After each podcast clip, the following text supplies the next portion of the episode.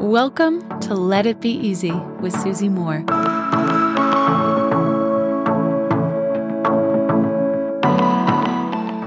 I have some great advice for you today from an unexpected source, actually. If you are nervous about something, but you still want it. what do I mean by that? Maybe you want to speak publicly, but the thought of just getting up on stage and doing it is totally daunting. Or maybe you want to visit a certain part of the world, but you haven't traveled that far before and you don't really know where to begin. Whatever it is that scares you that you still desire, I have, oh, I think probably the most simple yet actionable and gorgeous way to make it more and more accessible to you. I was watching a documentary a little while ago about firefighters.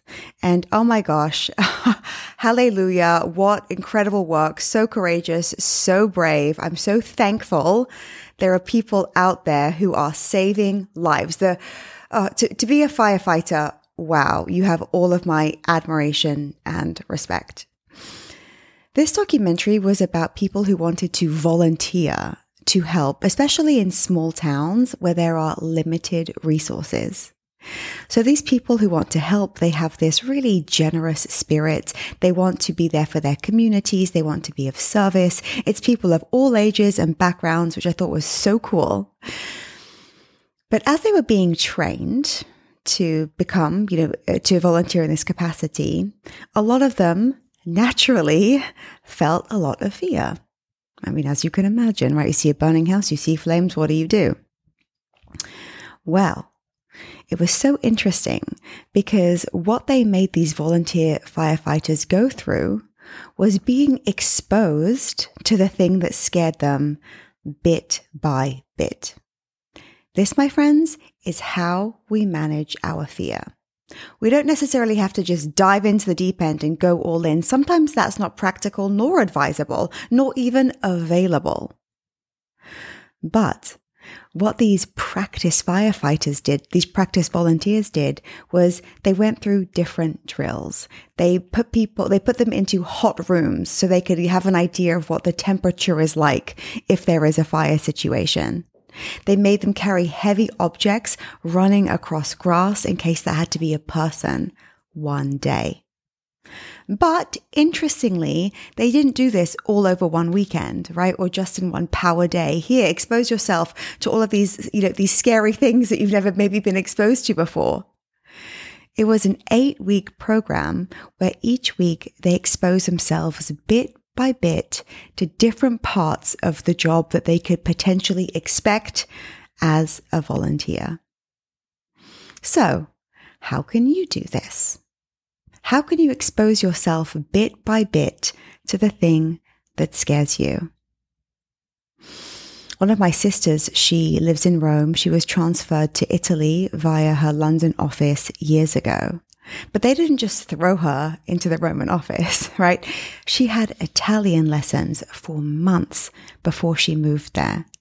She went to the office a couple of times, spent some time with some of her colleagues practicing her very rudimentary Italian back then. Now she's utterly fluent. I'm so in awe of her. But it wasn't a throw in to the deep end. Maybe if you, to stick with the example of public speaking, maybe speaking is a goal for you. You'd love to feel confident giving presentations, taking the mic, being impromptu. I can tell you how I did this. I didn't start by just getting up and doing an hour presentation to a group of people. But what I would do is I would ask a question. In a meeting, even if my voice was shaking, I would ask a question. Or if I went to a conference, maybe the conference had nearly a thousand people and it was, you know, time for Q&A, I'd raise my hand, take the mic and ask a simple sentence. I'd even practice it in my mind. I'd write it out on the paper before me so I knew exactly what it is I was going to say. And I would literally take the microphone and say, Oh, thank you for being here today. I have a quick question about. And then I would just ask the question. I was scared. I often didn't even hear the answer. I was just proud of myself for standing up and being willing. That, my friend, is exposing yourself to the thing that scares you, the, the, the thing that feels overwhelming or maybe not fully accessible right now.